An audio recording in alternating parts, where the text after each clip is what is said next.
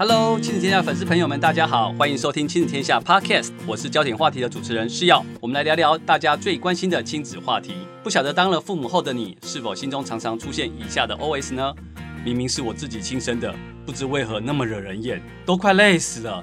听见孩子哭闹喊，心中就更火大，感觉有了孩子之后，我的人生就被限制住了，好烦呐、五月份的到来，这个月也刚好是属于母亲的月份。今天我们邀请到的是亲子天下产品中心资深企划编辑杨义竹，来跟我们一起聊聊一本母亲节必读的疗愈新书。就算内心愧疚千百回，我依然是个母亲。我们来谈谈作者对于妈妈这个角色的解读跟想法。义竹你好。大家好，各位听众朋友，大家好，我是易竹。对，易竹，我想说这本书的书名非常的长哦，我想说你们当初在设计一定有一些不同的想法。然后这个作者号称是国民的心灵导师，他是一个什么样的人？是不是可以先帮我们介绍一下？好的，没问题。这本书的作者金美静呢，她在韩国是一位很知名的讲师。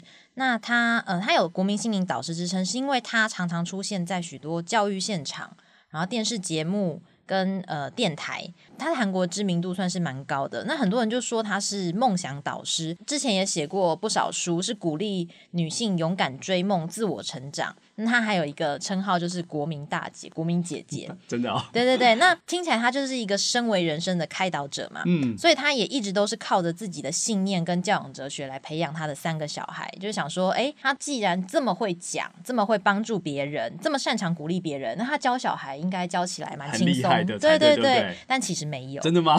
他的三个小孩啊，我们就先从老大开始讲。老大的时候，他就是新新手妈妈嘛。对。那当新手妈妈遇见一个慢吞吞的宝宝，这让当时就是。刚开始成为妈妈的金美静就很焦躁，她就想说：“这小孩就是做什么都慢半拍，将来到底有没有出息呀？”她很担心。对，其实这是一个蛮多新手妈妈可能遇到的状况。老大这样的状况，老二更夸张了。老二是连坐在书桌前都没有办法的，可能就会一直摸来摸去、跳来跳去。然后甚至这个老二到了高中的时候，还跟妈妈就说：“妈，我要休学。”他应该吓了一大跳吧？对，就是这本书也是他从就是被。孩子宣告要休学，宣告我们要征得他的同意，没有跟他讨论就对。对对对，宣告休学这件事情，就是让他有很重的，就是也不是叫打击，他就会。有点错愕，我相信其实以一般呃亚洲的妈妈，我们这种重视读书的环境来讲，一般亚洲妈妈应该都会都会对这件事情感到震惊吧。好，这样的环境下，然后虽然啊再来就是他的老三，那老三相对下就是比较会念书，比较符合亚洲家长就是望子成望子成龙、望女成凤这样的传统观念。那虽然三个小孩各自不同，但无论如何，他三个小孩都有一个特质，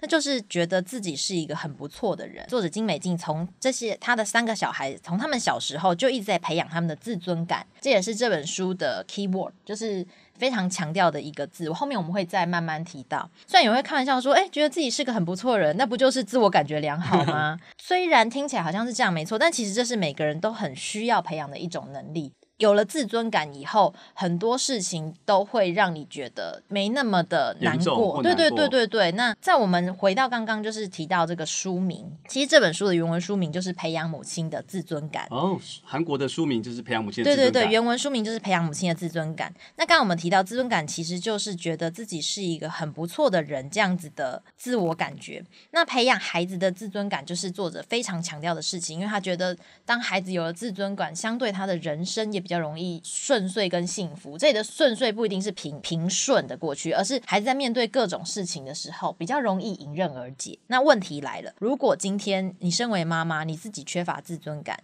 你要怎么样培养出一个有自尊感的小孩呢？重点就回到妈妈自己身上，也就是整本书其实最最想强调的就是培养妈妈的自尊感，进而培养孩子的自尊感。妈妈好，孩子自然就会好。对，我记得他书里面特别强调，就是说，为为了追求幸福的人生，其实孩子跟妈妈两个人都要一起培养他的自尊感。那自尊感就像你刚刚提到，就是说，让他有一种觉得，哎，自己有能力，自己很棒，自己有办法克服。他书里面也特别提到，他说觉得自尊感就像是一个滤网，当你遇到各式各样的挫折或挑战进来的时候，当你的自尊感或相信自己有那个能力的时候，就可以很容易，哎，这个好像没什么太大的困难，你还是可以去把它克服，或者是去面对跟处理它。那但是自尊感这件事，爸爸妈妈要怎么样去培养孩子自尊感，或者是说妈妈要怎么样去培养他的自尊感？这个我稍后再提到，会再会再补充。嗯、我想先回到这个书名，就是刚刚是要有说，就是书名非常的长，就算内心愧疚千百回，我依然是个母亲。母亲这句话呢，它其实是这本书的最后一篇的标题。这句话其实也是作者培育三个孩子的教养心得集大成，就是无论如何，我就是个母亲。嗯、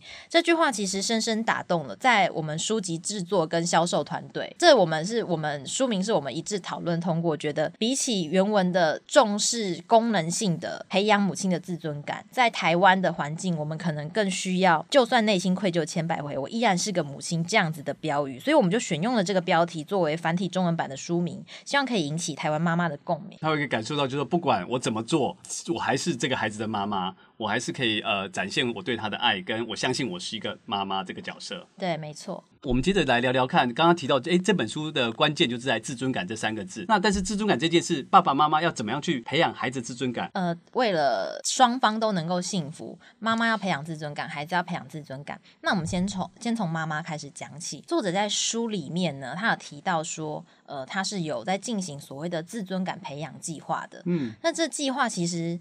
听起来好像我要拟定一个计划很复杂，其实它非常的简单。作者提到最容易办到的事情，就是先培养自己的一些兴趣，培养一些简单然后容易上手的兴趣，再从这些兴趣里面去获得一些小成就，就是你。不需要设定什么高远的目标，而是只要就是拟定一些小小能够很容易达成，由小小的成功，然后来创造你长远的那个所谓美好的幸福计划。透过这些小小的成就感，你就可以先让觉得自己，哎，我这样的我都做得到，我好像很不错。有这样的动力，你就能进一步去完成你后面想要更想要去实现的伟大梦想、伟大计划。这样子的一个进程、一个过程，其实是先从妈妈自己。实践过后，同样可以套用在孩子身上。为什么他的三个小孩都会觉得自己是一个不错的人，觉得自己有能力可以去完成他可以完成的事情？其实我们都会一直鼓励小朋友说：“不要说我不会，我不能。”而是，而是去想说，我或许可以，就是这样子的，用肯定句的方式去让小朋友去面对事情的时候，可以比较有能力去解决，而不是一开始就放弃。那这样子的培养是必须先让他有一定程度的自信，这样的自信，小朋友是可以透过完成小事去达成的。例如说，嗯，今天，嗯，小小的朋友好了，例如说，你要他收拾好床铺。当他把被子就算没有折得很好，只是把它堆得很好的时候，嗯、你就鼓励他说：“啊、哦，好棒！今天你这样做的很好。”他就对这件事情有自信，慢慢的他会比较喜欢这件事情。嗯，先让他从从不排斥开始，然后进一步呃喜欢这件事情，久而久之他就会做得好了。所以其实妈妈的自尊感，我自己看听那个一竹的分享，这样就是说，妈妈其实要培养一个自己的技能或者兴趣，然后她不要有那么大的压力，然后透过自己在这个培养过程中，其实也在示范给孩子看，说孩子妈妈也在。也会遇到挫折，也遇到挑战。然后你跟我一样在学习，或者是在学习一些技能，你就跟妈妈一样。但是妈妈是一个很好的一个示范。当我哎，我觉得我很很有成就，我也希望妈妈的这个经历可以带给孩子一个正面的一个效应跟影响，对吗？没错，就是他在书里也有他的小孩，其实兴趣很广泛，也很愿意去挑战。他曾经有想过为什么会这样？那小孩给他反馈就是因为妈妈一直都是这样啊，妈妈不断的去寻找各式各样的兴趣，然后不断的去去挑战不同的事情，各种事情就对了。他们从小就是看。妈妈这样子长大，因此他们也觉得，哎、欸，自己也是可以这样，有能力做到这样。对，就内化到他们自己。我记得他妈妈最后还去那个很喜欢画画、做服装设计什么，最后还去米兰上短期的课程。对对对对对，超级有那个培养自己的那个技能的能量。没错。但是在亚洲的部分，其实很多的亚洲父母在，在我觉得书里面还有一个很重要的一个章节在提到，就是亚洲的父母都希望望子成龙，所以他们花了很多的时间去培养孩子在读书的这个技能上，因为他强调其实技能有很多，但是我们花了很多时间在读书这件事情上。那大家也花了很多的时间，比如说全家人就是为了栽培这个孩子考到好的学校为目标，一直在这个方面的努力。甚至于书里面有提到一个，我觉得非常印象很深刻，就是说韩国那边有一个二十年的养成计划。他说，爷爷的财力加上妈妈的资讯力就可以培育高人一等。虽然它是一个反讽的一个说法，但是在这个故事里面，它不只是只有这个技能，他很强调要很多种天赋，因为孩子有不同的可能性。他是怎么在谈这个部分呢？他常常常到处演讲，那他就是会问。当下的听众一些问题，他就问说：“诶，各位觉得怎么样才能让孩子幸福呢？”那大家可能七嘴八舌之后，最后导出的结论就是孩子会读书，最后就会幸福。这就就是我们那种从小说，呃，你好好念书，考到好高中，考到好大学，找了好工作。对，事实证明，我们现在去访问那些就是一路考了好高中、好大学，然后最后到底有没有找到好工作呢？这群人他们会跟你说，他好后悔，嗯，当初听了父母的这些话。其实他书里有强调一个，就是不要把孩子只关在一间小小的读书的房间里面，其实还有其他九十九间房间的可能性，也就是并不是万般皆下品，唯有读书高。那其实孩子是有不同的天赋跟特质的，现在打电动也可以打到出国比赛。所以他虽然里面提到了有那种把全家人的心力都投注在孩子上，爸爸努力工作，妈妈就是一直陪伴、陪读书、陪考试、陪什么，然后全家。用尽所有的财力跟心力去养出一个应该要很好的孩子，但是这样子父母的压力很大，孩子的压力很大。而且大家有没有想过，如果最后得出来的结果不是你要的，那该怎么办？你们全家都已经把力气都放下去了，就是有点像孤注一掷的感觉。那其实作者强调的是，每个孩子有他不同的天赋，有的孩子擅长读书，例如说他的老三小女儿，但其实像他的老大跟老二，他们就有不同的才能，所以他都。他都也不是戏称，他都会称呼他的三个孩子是不同领域的天才。老大是烹饪方面的天才，老二是音乐方面的天才，而老三才是读书的天才。但他也不会因为老三是读书的天才就觉得嗯这样够了。其实除了读书这间房间，你还有其他房间，你不能只有会读书而已，但其他什么都不会。所以，他其实是一直在鼓励爸爸妈妈要多给孩子不同可能性跟天赋，不要只限在一个可能性上面，让他们的想象可以更多元。对，对，所以他也在这不同的领域中，他的自尊感真的很高，他会称为他自己不同的孩子都是一个天才，在该领域都是一个很好的天才。另外，还有接下来我想问问看，一组就是说书里面他也常常问自己一个问题，他说：“我真的是一个好妈妈吗？”因为我们的书名是我依然是个母亲，不会是我依然是一个好母亲。我不晓得好妈妈的定义在作者的眼中是一个什么样的想法呢？对，是要提到一个很重要的。点就是我们的书名是，就算内心愧疚千百回，我依然是个母亲，而不是好母亲。这个在我们当初在定书名的时候，我们也有一番讨论过。那为什么我们最后回归到说是母亲，而不是好母亲呢？因为书里作者也有提到，如果有一百个母亲，那就会有一百种母性。母性这种事情是没有绝对的好或者是不好的，而是所有的母性都是好的，只是呈现的方式不同。所以他会觉得说。怎么样的妈妈，只要你是秉持着你的母性来对待你的小孩，你就是一个母亲啊，并没有好或不好之分。我们不应该就一刀剖开，好，这边是好的，那边是不好的。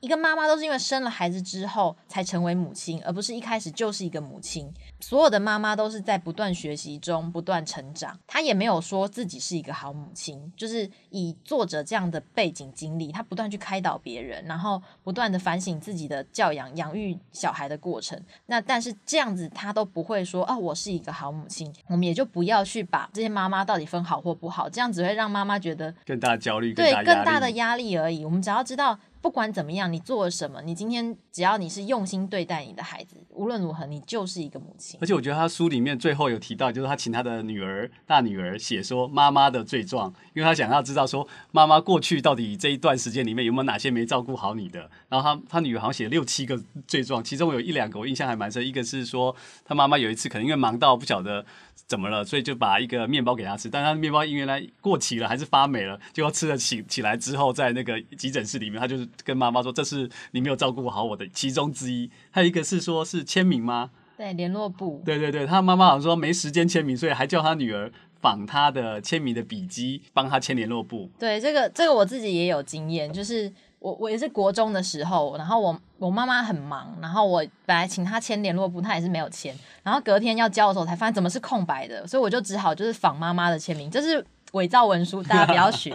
我就仿了妈妈的签名，然后签完之后，我隔天我就有跟妈妈自首。结果我妈竟然说：“哎、欸，很像啊，以后你就自己签就好了。”结果我真的就这样签了三年。真的哦，所以他意思是说，即便女儿写了好几个以前他的所谓他好好玩的说是叫罪状，但是他女儿其实到最后其实是很感谢他妈妈的，是吗？对，这这其实那些罪状，以一个妈妈的，从一个妈妈的角度来讲，会觉得真的有点夸张。嗯、例如说，因为自己工作很忙，然后关起来，就是不管女儿要干嘛。对，就是所以你看，就连一个金美静哦，就是她在韩国是一个心灵导师，国民姐姐，就是。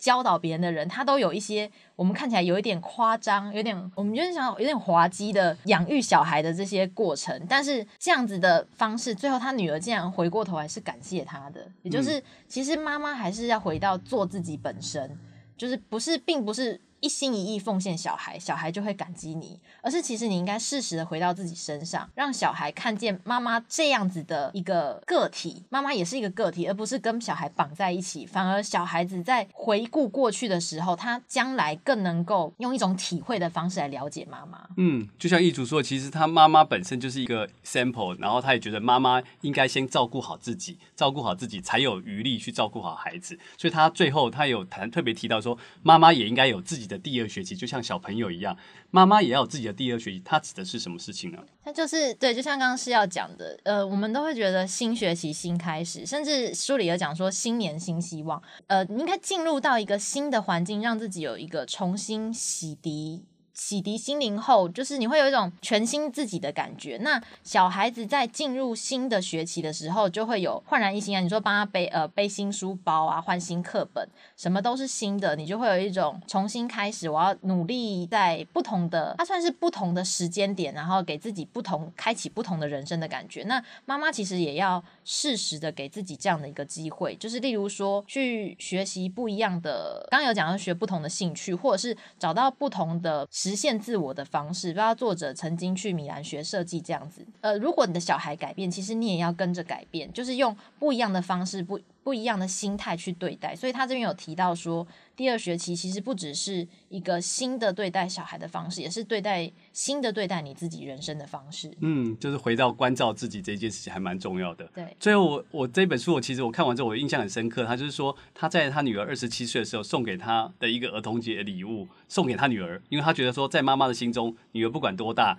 只有妈妈可以看到内心深处这个小女孩。所以，因为他也提到说，即便他现在是一个三个孩子的妈，他自己内心深处也有个小女儿，也希望有人问他说：“你还好吗？当你做妈妈这个角色还好吗？对不对？”对他，他有提到，就是金美静作者金美静自己的妈妈也是有问过他说：“当妈妈很辛苦吧？”哦，他就整个溃堤，就是、嗯、没错啊，就算呃，就算我现在是妈妈，但我也曾经是人家的女儿啊。嗯、那所以无论如何，就是为什么人家会讲说：“哎，在妈妈眼中，你永远是小孩。”大家心里永远都还是有那样的童心，所以会觉得说他他是觉得说女儿无论如何都还是他的女儿，只是我们刚刚有提到说。